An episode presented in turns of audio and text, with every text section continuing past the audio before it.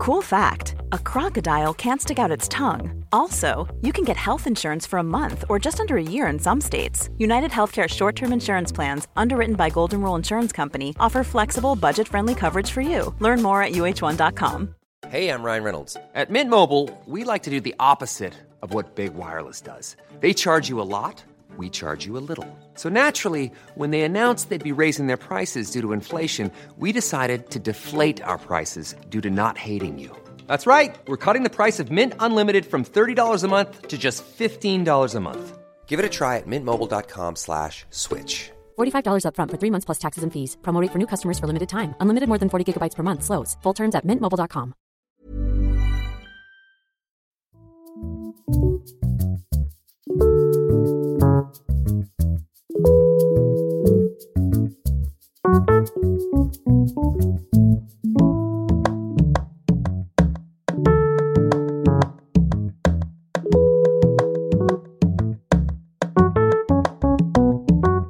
Hej och hjärtligt välkomna till ett nytt avsnitt av Sinnessjukt. Jag heter Christian Dahlström och med mig har jag Per Höglund. Hej Per! Hej hej Christian! Hur är läget? Det är bra. Som vanligt känns det kul att göra en podd här på morgonen. Ja, skönt att höra. Du, eh, du har blivit invald som vice ordförande i Sveriges yngre läkares förening sedan vi spelade in senast och dessutom fått nytt jobb inom psykiatrin, eller hur? Eh, ja, alltså lite korrigera. Andre, vi, andre vice ordförande Andre och, vice ordförande, ordförande och eh, jobb är bra. Inte pratar man inte om innan de är färdigt underskrivna här. Så jag håller en Aha, blygsam, okej. blygsam Ja, attityd. Okej, okej, okej. Och du vet hur det är när man... Men jag är på väg in, man kan säga att jag är på väg in tillbaka inom psykiatrin och barn och ungdomspsykiatri. Så Ja. det känns väldigt kul. Ja, vad roligt. Eh, Det känns Härligt, och det är, det är du väl värd. Så att um, om ni vill gratta Per så finns han på Twitter där den heter eh, Dr. for Quality med en 4. Jag heter C. underscore Dahlström på Twitter. Lägg till mig där också om ni vill. Um, som ni hör så är jag fortfarande lite förkyld. Uh, som jag sitter och snurvlar lite så är det därför. Ehm, innan vi drar igång vill jag passa på att göra lite reklam för min bok som ju är en slags handbok om panikångest och depression med 60 frågor och svar. Den eh, rekommenderas bland annat av Fredrik Wikingsson som skrev så här om den när den släpptes förra året. Eh, tips! Bok för alla som mått kast någon gång, skriven av den fine Christian Dahlström. Eh, så det är väldigt smickrande och kul såklart. Eh, boken finns att köpa i alla större bokhandlar och även på Bokus, Adlibris och alla andra internetbokhandlar. Givetvis finns den även som e-bok. Den kostar ungefär 135 kronor inklusive frakt. Men ni kan också köpa den signerad direkt i min egen webbutik för bara 150 kronor inklusive frakt. Till exempel som en liten present till någon som mår dåligt och behöver lite guidning. Eh, gå in på sinnessjuk.se så har ni en länk där eller gå in direkt på vad är depression eller vad är depression.ticktail.com. Eh, hade du någonting också du ville eh, pusha eller? Ja, absolut här. Och då har jag blivit omvänd av en rådgivare till projekt i Värmland där man ska förbättra psykiatrin här.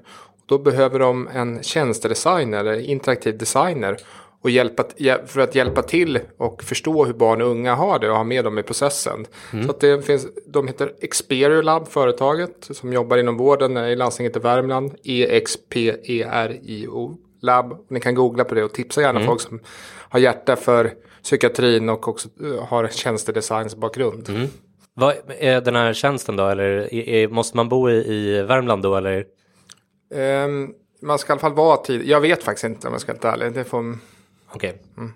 Sök efter Experiolab eh, och ehm, eh, tipsa en eh, tjänstedesigner som ni känner om det här. Det är ett jätteviktigt jobb. Eh, med det sagt så sparkar vi igång det här avsnittet av Sinnessjukt. Eh, välkomna!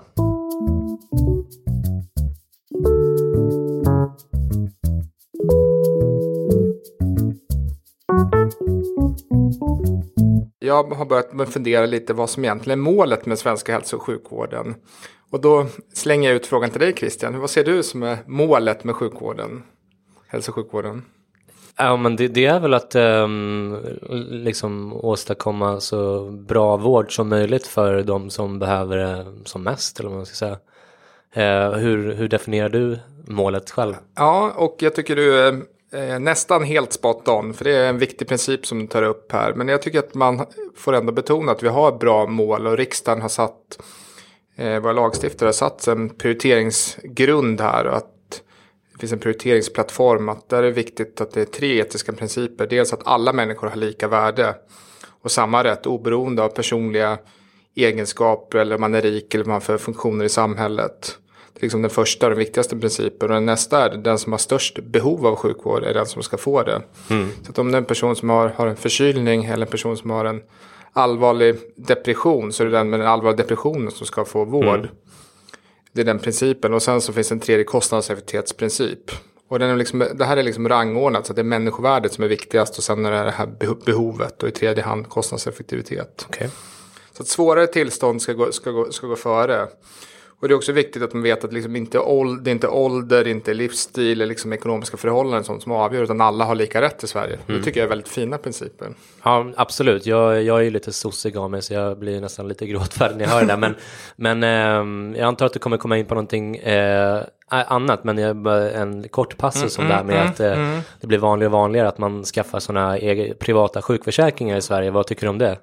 Ja, alltså dels tycker jag, det är viktigt att, jag tycker att det är viktigt att vi har bra sjukvård och rätt, rätt till det och eh, att de som behöver det ska få det.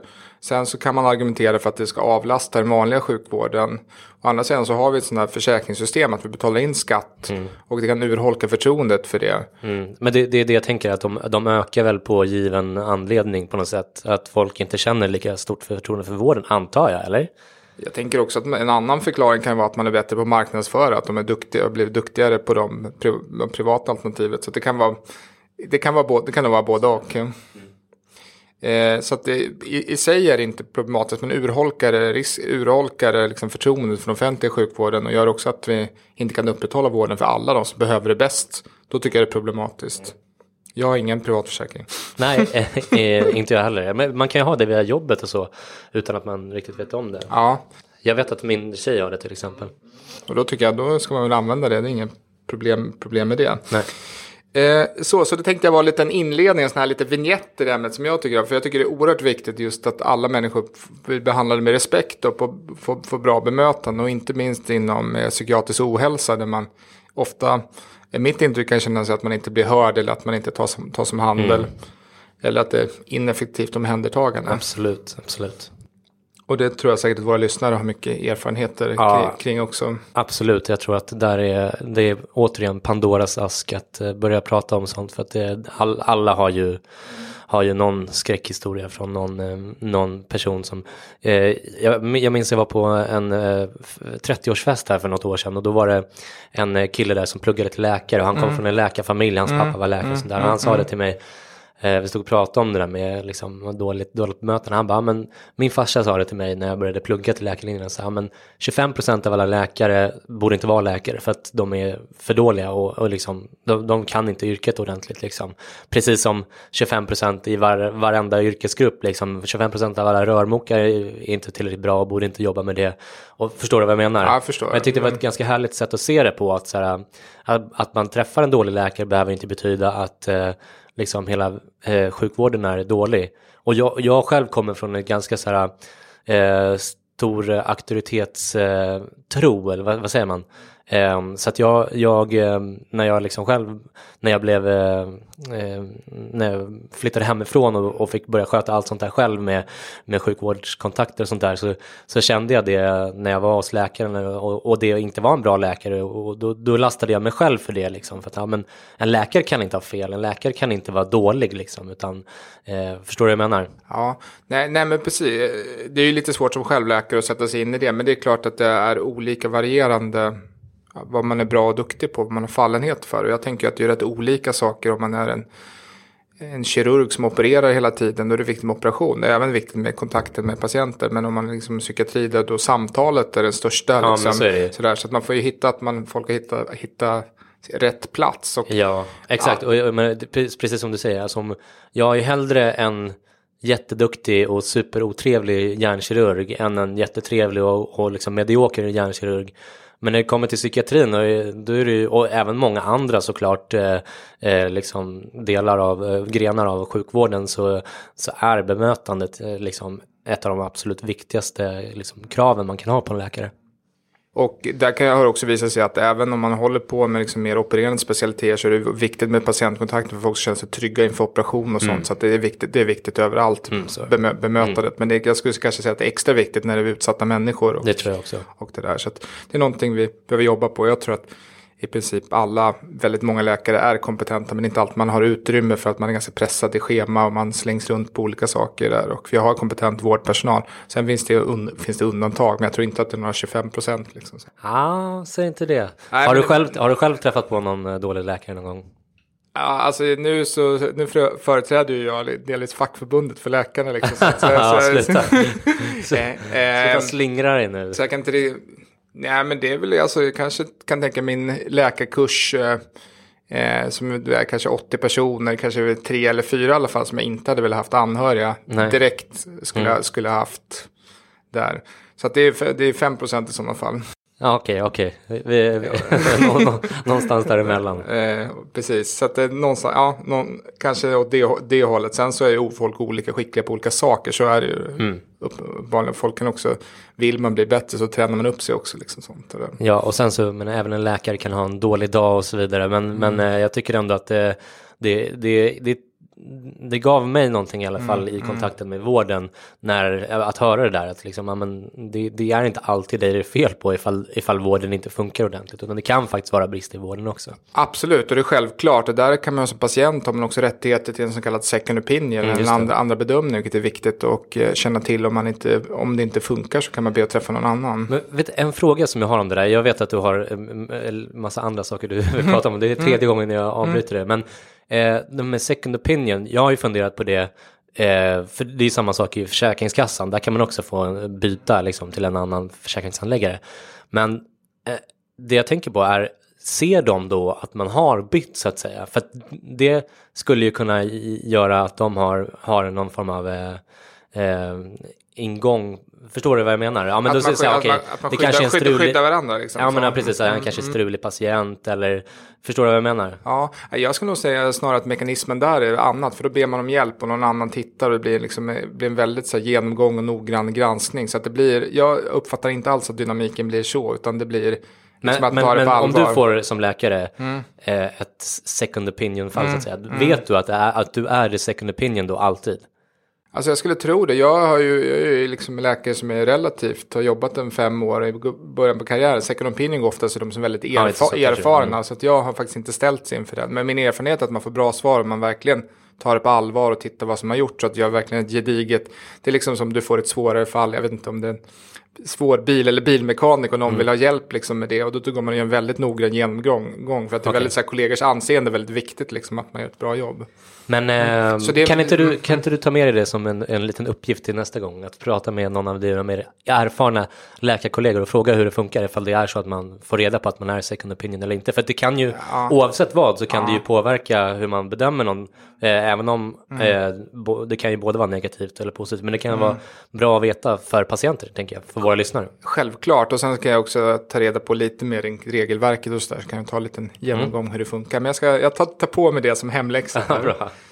Så, jag tänkte att det går över till, till just med eh, just med vikten av god kommunikation. Och då har jag tittat lite från, dels tänkte jag prata utifrån lite egna erfarenheter och dels utifrån vad vetenskapen säger. Och för er som har en, eh, en sida där ni vill läsa på mera så är det en brittisk så här, översiktsartikel eh, från 2011. Good Communication in Psychiatry, Conceptual Review. Pribe, eh, författaren, jag vet inte hur det uttalas, P-R-I-E-B-E. Okay. Så, eh, där... för, förlåt, nu avbryter jag dig igen, ah, men ah. Eh, jag vet att de här eh, artiklarna är ofta låsta bakom eh, liksom, vetenskapsdatabaser. Är den här eh, offentlig så att säga, eller har du fått den? Jag är lite osäker på det här, men skicka ett eh, mail eller skicka en, en tweet så kan vi nog lösa det. Okej, okay, bra. Även om det inte är helt lagligt, men vi gör det. Får vi göra för lyssnarna. Ja. Bra Absolut. poäng dock, med att den ska kolla vad som är öppet. Eh, jo, men om man då pratar om att det är fem punkter som är viktigt. Och det är egentligen att man börjar med att fråga, fråga den personen man framför dig. Vad kan jag hjälpa dig med? Mm. Vad, vad du söker för, vad kan jag hjälpa mm. dig med? Ganska simpelt, men ofta tror, tycker jag att man glömmer bort det här. Mm. Eh, princip nummer två är att man ska visa patienten res respekt, att man ska liksom uppskattas som person och bekräfta och dina synpunkter och dina upplevelser kring det här, att det är viktigt. Mm. Det är ingenting som man så här ska vifta bort liksom när du berättar, jag haft liksom Eh, en tung höst. Nu tar jag bara ta ett exempel. Jag har, haft en, mm. jag har haft en tung höst och jag tänkt liksom att oj, jag skulle inte, kanske inte vilja leva längre. Så, och om, då, om jag skulle svara så här, ja men alla, det, för jag var ju mörkt den hösten och liksom, det, ja. det, så, så är det för alla. Då är det inte att ta, det på, då är inte att ta nej, på allvar, nej, liksom, nej. så att verkligen ta på allvar det här. Mm. Sen kan vissa säga att tolkningar kanske var fel, men man måste ta det på allvar och känna, mm, mm. bekräfta personen framför sig.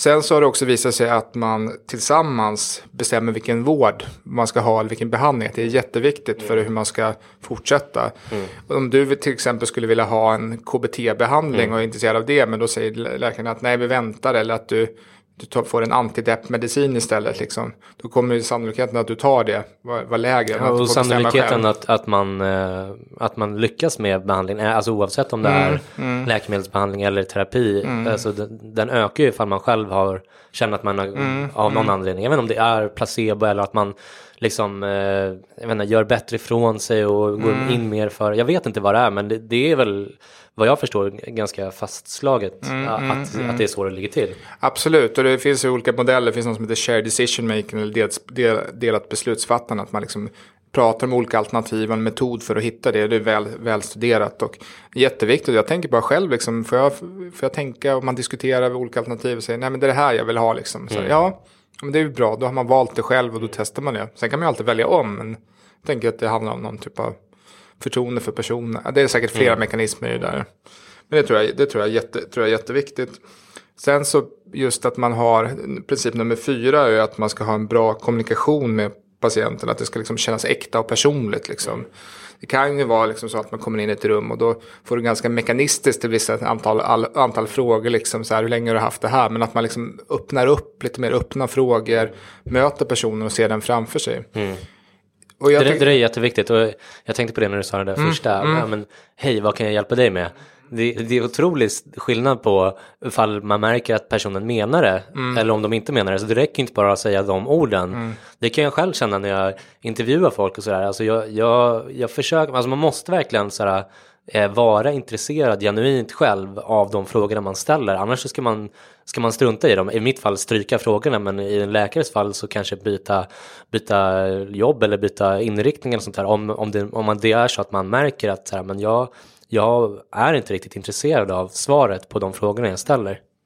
Jag tror att nyfikenhet på människor och liksom viljan att träffa människor är väldigt viktigt i läkaryrket. Och en av mina starka är jag extremt nyfiken. Så det är i alla fall på, positivt. Mm. Nej men jag tror att äktheten är jätte, jätteviktig och det känner man som, som patient. Sen så kan jag säga från läkarhåll att går man mellan massa olika patienter liksom sånt att det blir, kan bli lite att man är ganska stressad, du har tio minuter på det här och sen så är det någon annan, det kommer ett larm, mm. du vet så här. Det är inte alltid, det är inte alltid så lätt. Nej. Jag tror att många strävar för det och vi vet också att många läkare blir utbrända för att det är svårt att ha den här empatin och man, självklart, man bränns lite ner i systemet, slipar lite ner det tyvärr. Men jätteviktigt och det är någonting jag tror man får hitta så att man kan hitta bra arbetsformer för både personalen och den personen som söker. Liksom sånt. Och jag tycker faktiskt att eh, man som patient har lite, lite, kanske inte ansvar, men, men nästan. Alltså att som jag har en jättebra husläkare. Eh, som jag för övrigt tittade på den här typ doktorsguiden.com eller vad tycker du om den hemsidan? Jag har, jag har, faktiskt inte tittat på den, jag Nej. känner inte till den. Jag, För de som inte känner till det så är att man, man betygsätter läkare helt enkelt. Eh, men, och han har varit, eh, han har alltid varit så jäkla schysst och eh, som du säger, han, han har bockat av alla de här grejerna du säger och, och jag försöker vara jäkligt noga med det, att säga det till honom och säga fan jag är så jäkla nöjd med dig och jag tycker du, jag tycker du är jäkligt duktig liksom. För att mm. eh, jag tycker man ska vara, alltså även läkare behöver liksom beröm och behöver liksom få känna att de gör någonting liksom viktigt och att de gör någonting rätt när de, när de verkligen försöker. Precis, och jag tycker det att eh, tacka, eller om ni känner er nöjda, säg det till er läkare, fysioterapeut eller sjuksköterska eller undersköterska eller vem ni haft framför er. Det är väldigt viktigt med positiv feedback och vi tycker jag generellt i Sverige är lite dåliga på det. Eller vi skulle gärna kunna göra mera. Liksom, sånt. För det är jätteviktigt. Kan du, jag kommer ihåg att man får positiv, man är glad liksom resten av dagen. Och det påverkar, Exakt, och det påverkar exakt. ju också andra patienter eller personer man träffar liksom också. Som liksom ser, är du på goda humör och sånt, då kan du ju sprida den effekten. Så att det, gör det. Säg, säg positiv feedback. tycker jag. Absolut, absolut. Sen så ska man också säga till när man inte tycker det är bra också, liksom man ska ge konstruktiv feedback och, också. Men jag tror att det, ja, det är kul att man, bra förslag. Och sen så är femte delen här, i det här modellen är att man ska använda en mer liksom, enhetlig modell. Att använder man KBT eller om man tänkte igenom på det sättet man genomför ett sam samtal så, ska man göra, så är det sannolikt bättre att man har det, liksom, att man har ett genomtänkt sätt att, att, arbe att arbeta. Eh, nu, nu får du utveckla det, jag fattar inte riktigt. Nej, och jag måste säga att den här, den här punkten i den här artikeln tycker jag är den mest oklara. Jag fattar inte den helt, helt, helt heller får man väl säga här. Nej, men där menar de att just att till exempel att har man en, en viss approach, liksom att man lär sig till exempel att man ska KBT, då har man ett strukturerat sätt att lägga upp ett sam, samtal och menar att det är bättre att man har tänkt igenom det sätt man arbetar på. Alltså jag vet inte riktigt den, modell, den punkten är jag lite tveksam till. Men Okej. jag får bara erkänna att ibland vetenskapliga artiklar, då förstår man inte allting vad, man, vad, vad, som, vad som skrivs. Så är det även om man har lång erfarenhet. Liksom, sånt. Men hur, eh, om, om man får fråga det, du, du tar ju emot patienter och du kommer ju börja göra det nu i, i, igen. Eh, hur tycker du själv att du är i ditt bemötande? Ja, alltså jag tror att jag, det är alltid svårt att utvärdera sig själv och det skulle man ju nästan spela in på video. Med detta sagt så tror jag att för mig passar det rätt bra. Jag tycker det här mötet med människan är eh, viktigt och jag tror att jag har haft det relativt lätt för det. Jag var intresserad av de sakerna och då har man utvecklat de, tank, de, de tankarna. Så jag tror att Och du, och du har ju jobbat mycket med inom barnsjukvård, eh, sjukvård, eller hur? Och då, det ju, måste ju vara väldigt speciellt också. Där är det ju mycket liksom både barnet och oroliga föräldrar som man ska möta. Det där. Nej, alltså skulle jag säga två styrkor för mig liksom, som, som läkare. Ena är ju liksom kommunikationen och nyfikenheten och bemötandet. Och det andra är någon typ av sunt förnuft, vad som är rimligt, vad man ska göra och när det är saker inte, inte stämmer. Sen finns det andra saker som många är bättre på, till exempel jag skulle absolut inte vilja bli opererad av mig själv. Liksom sånt. Det brukar mina kusiner sä- po poängtera liksom att det är inte mest händiga personer liksom är där. Okej. Så man ska, man, ska hitta, man ska hitta det man är bra på, liksom sånt, om man tycker det är kul. Liksom sånt. Ja men vad bra, jättehärligt. Eh, Och jag tycker att vi kan uppmana folk att gå in på Twitter och, och fråga dig eller säga till dig vad, vad de tycker om bemötande och till mig även också ifall det är så att de har någon bra erfarenheter eller dåliga erfarenheter eller ifall det är, de har några frågor eller tips eller något sånt där kring det där. Så jättebra ämne. Och gärna tips till den, eh, vad man ska göra till den behandlande personen som är framför dem, hur de kan göra bättre, så kan vi ju samla ihop de tipsen. Det vore Ja. jättekul för att vi missar ju från person, ni har ju väldigt mycket erfarenhet och både från sjukvården och an- andra områden, hur vi kan göra saker bättre, det ser jag gärna fram emot. Ready to pop the question and take advantage of 30% off? The jewelers at BlueNile.com have got sparkle down to a science with beautiful lab grown diamonds worthy of your most brilliant moments. Their lab grown diamonds are independently graded and guaranteed identical to natural diamonds, and they're ready to ship to your door. Go to BlueNile.com to get 30% off select lab grown diamonds. That's BlueNile.com for 30% off lab grown diamonds. BlueNile.com. Cool fact a crocodile can't stick out its tongue. Also, you can get health insurance for a month or just under a year in some states. United Healthcare short term insurance plans, underwritten by Golden Rule Insurance Company, offer flexible, budget friendly coverage for you. Learn more at uh1.com. Hi, this is Paige from Giggly Squad, and I want to talk to you about Splash Refresher and my water intake. Okay, so you guys obviously know that I'm a hydrated girly, but sometimes when you drink that much water, it starts to just taste bland, and you're just like, I need something to spice it up. That's why I love Splash Refresher.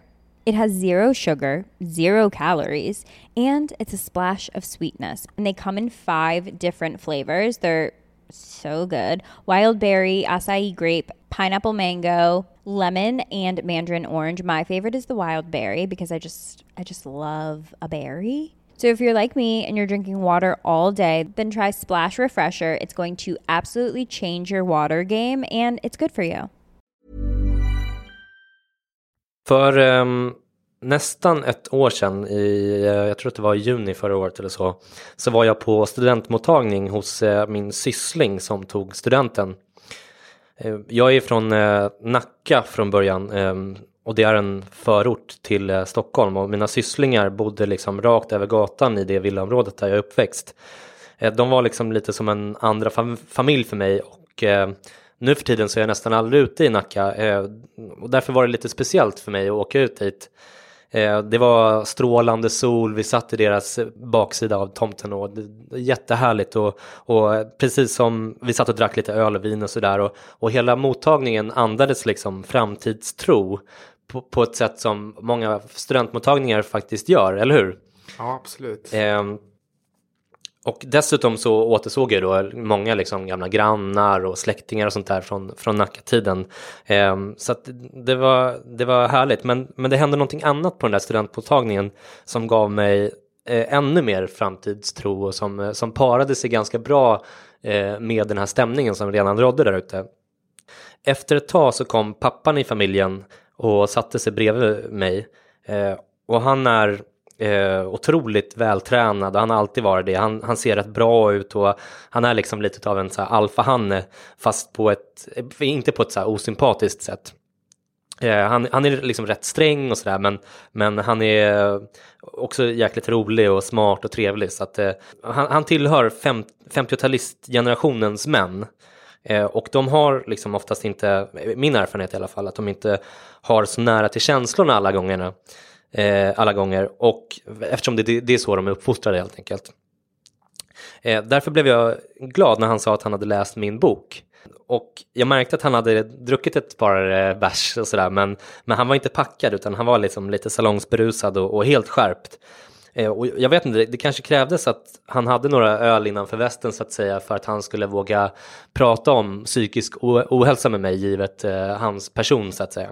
Och även om han inte har någon högskol, högskoleutbildning och sådär så är han jäkligt allmänbildad och, och han uh, läser illustrerad vetenskap sedan typ 20 år tillbaka och alltid varit liksom när vi spelade TP med våra familjer när vi var små så var han en sån som liksom verkte fram svaren och hade alltid rätt liksom och vann alltid. Eh, så att hans sätt att närma sig det här ämnet var att han kom fram till mig med en bärs i handen och så bara jaha, eh, är det kemiskt eller? Eh, nå någonting i den stilen. Och efter det så diskuterade vi psykisk ohälsa ett bra tag och jag märkte att min bok hade ändrat hans inställning till psykisk sjuka. Och jag tror att kombinationen av min personliga berättelse, eftersom eh, vi känner varandra så väl, eh, han har ju varit lite som en andra farsa för mig på något sätt, eftersom eh, de har varit närvarande hela, hela mitt liv och så. Och, den vet och det vetenskapliga fokuset i boken gjorde att budskapet verkligen nådde fram hos honom. Och det gjorde mig jäkligt glad. Det, det kändes som att jag liksom hade omvänt en av de här 50-talistmännen, eh, vilket eh, är betydligt svårare än de flesta andra grupper, inbillar jag mig i alla fall. Håller du med om det Per? Ja, ja, om man ska generalisera jättemycket. Ja, absolut. Och jag tänker att eh, vi vet typ kvinnor har ofta mer liksom pratar om sådana här och bättre sociala nätverk, men män eh, ja, sämre och inte pratar och istället begår i högre grad eh, självmord, självmord, själv, självmord. Så det är en väldigt viktig grupp och svår grupp att nå också. Ja, exakt, exakt. Ehm, och lite senare den här eftermiddagen på mottagningen så satt jag med min farsa som också var där.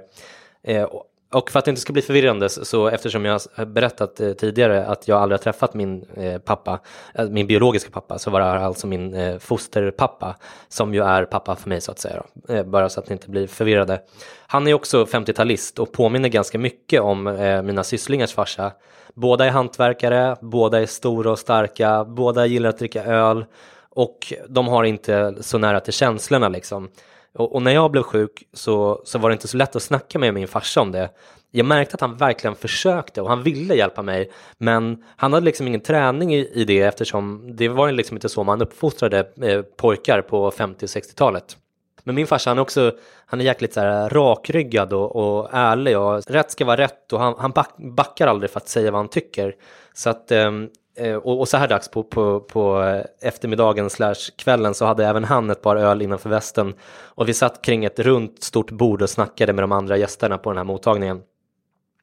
Farsan är snickare och han berättade att en tjej på hans jobb hade haft någon form av depression. Eh, byggarbetsplatser är nog en ganska svår plats att berätta om psykisk ohälsa på och det är nog förmodligen ganska svårt att vara tjej där också. Så att jag blev jävligt stolt när farsan berättade den här historien. Eh, den här tjejen hade i alla fall varit jäkligt nere och haft en, ursäkta, en eh, tung period och, och snickargubbarna här på bygget hade märkt det. Eh, jag kan tänka mig att de blev lite nervösa när de upptäckte att, här, att, eh, det var, att, att hon inte mådde så bra. Det är ju liksom ganska nytt med tjejer på byggarbetsplatser eh, och de är ganska liksom grabbiga och konservativa de arbetsplatserna. Jag själv jobbat på bygg under somrarna när jag var liten med min farsa då. Så att jag känner till dem ganska väl. Men den här tjejen hade på något sätt blivit accepterad som en del i gänget. Och nu märkte de här gubbarna att en av deras gubbar, så att säga, som i, i det här fallet alltså var en tjej, eh, behövde hjälp. Och kanske var de, gud förbjude, eh, tvungna att prata känslor. Och jag vet inte hur det gick med just den, den biten och prata känslor på, eh, eh, på fikarasten där. Men, men det som gjorde mig jäkligt stolt var att den här tjejen hade sökt hjälp hos deras chef på huvudkontoret. Eh, men hon hade inte fått någon hjälp. Förmodligen på grund av att det var, eh, inte var fysiskt utan psykiskt. Eh, och jag tror inte att de har så bra liksom, ehm, koll på sånt i, i den branschen så att säga. Hade hon haft ryggskott så tror jag inte att det hade varit några problem mm. och liksom, eh, då hade hon säkert fått hjälp direkt. Eh, men när hon berättade för min farsa att hon inte hade fått någon hjälp av företaget eh, så brann det för honom totalt. Och, och, så, så då gjorde han det som man alltid gör när någonting inte är rätt och riktigt. Han eh, stävlade in i sitt blåställ på huvudkontoret där eh, och sa till chefen, eh, han sa åt chefen på skarpen att Eh, nu jävlar ger du henne en tid hos psykologen eh, och företaget ska stå för kostnaderna. Är, är det förstått? och eh, eftersom farsan har sån pondus så fick den här tjejen hjälp omedelbart och utan något snack eh, efter det. Och jag blev skitstolt eh, över honom eh, när han berättade det här. Jag blev nästan lite sådär, eh, känslomässig. han vet ju hur jag har haft det själv och hur det har plågat mig de perioder när jag inte fått hjälp. Och jag tror att genom mig har han börjat förstå psykisk ohälsa lite grann. Och han som aldrig läser någonting annat än deckare, eh, både han och jag har läst alla Mankell-böcker till exempel. Eh, men han, han, han, läste min bok i alla fall, som, som är mer av en faktabok då. Och jag känner att jag även här har i alla fall bidragit till att omvända honom lite grann. Och eh, Eh, det i kombination med hans rättvisepatos då och hans pondus gjorde att den här tjejen fick hjälp när hon verkligen behövde det. Eh, vad tycker du om, om de här två historierna Per? Alltså jag tycker att det är väldigt viktigt, och man zoomar in lite på rätt, rättvisa, att det handlar om psykiatri, att alla har rätt att få en bra behandling och det återgår lite till de här målen från början. Och mm.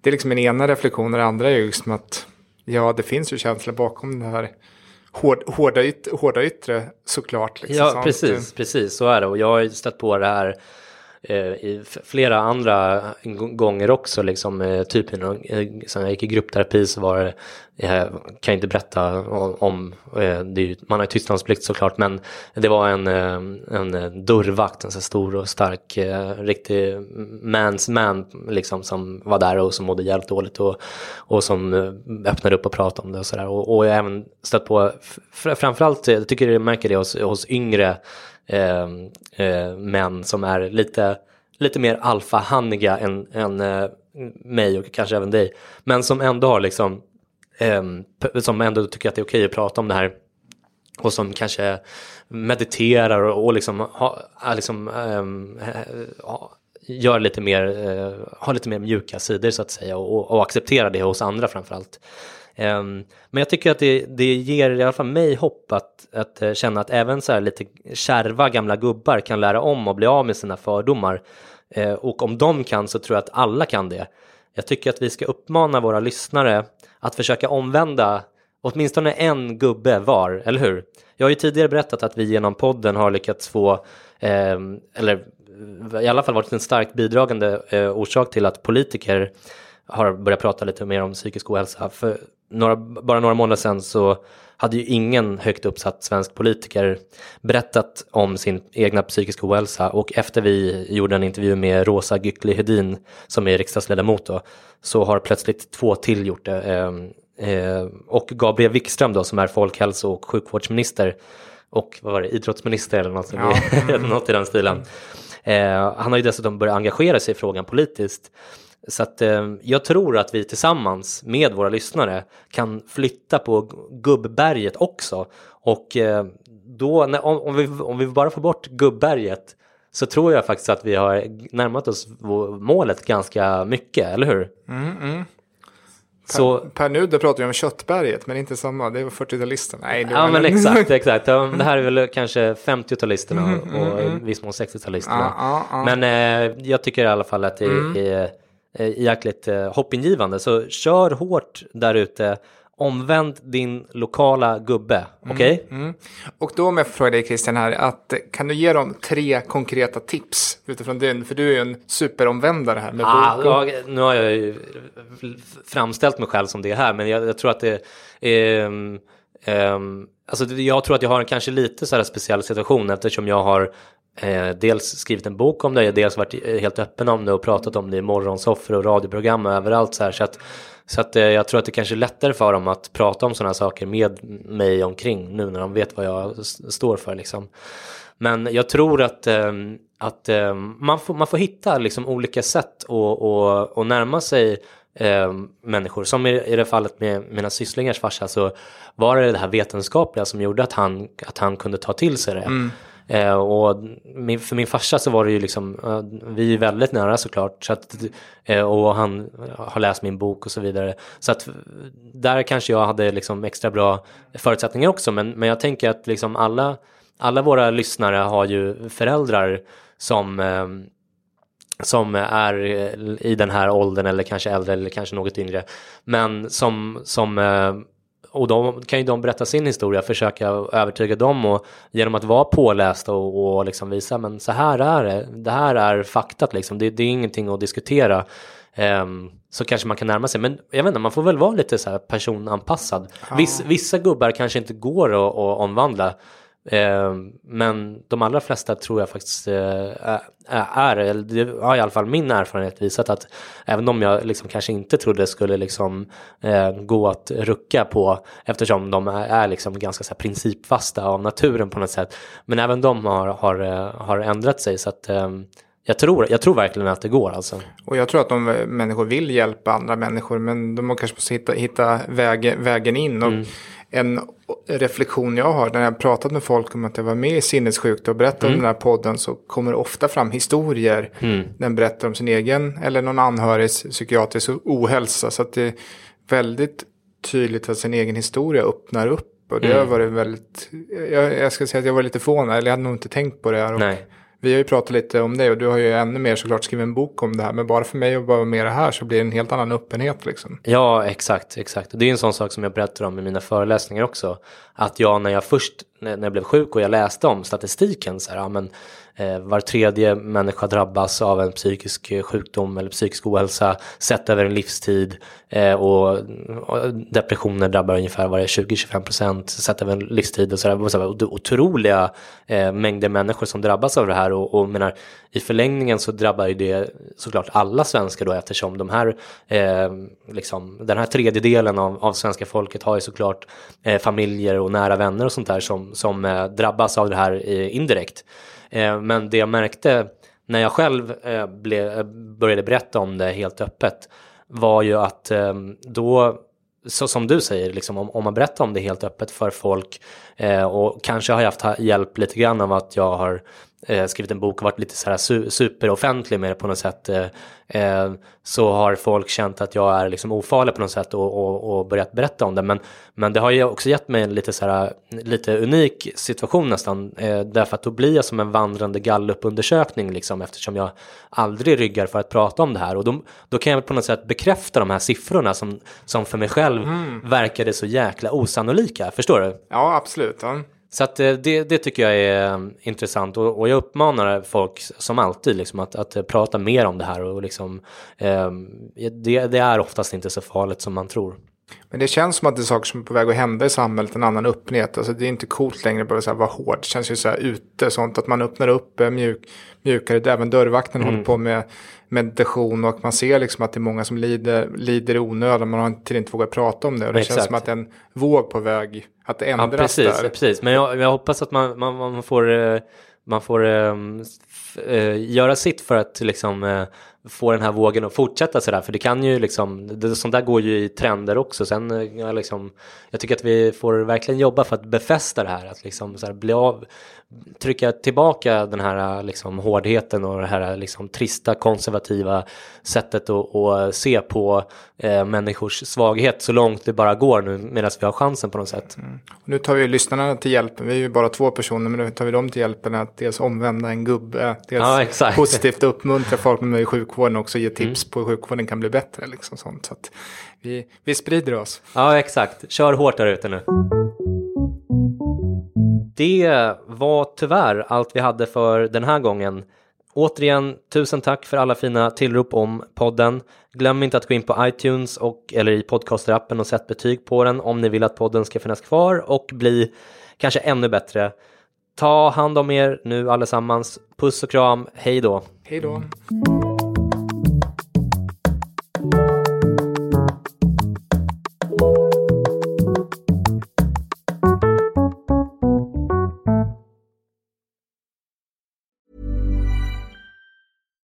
Hello, this is Danny Pellegrino, host of the Everything Iconic podcast, and I'm here to tell you all about Splash Refresher because hydration is mandatory, but boring is not. Now, I love my water, but if I don't spice it up, I'm not going to finish what I took out of the fridge. That's why I love my Splash Refresher, which is flavorful, delicious, bright, hydrating, and zero calories.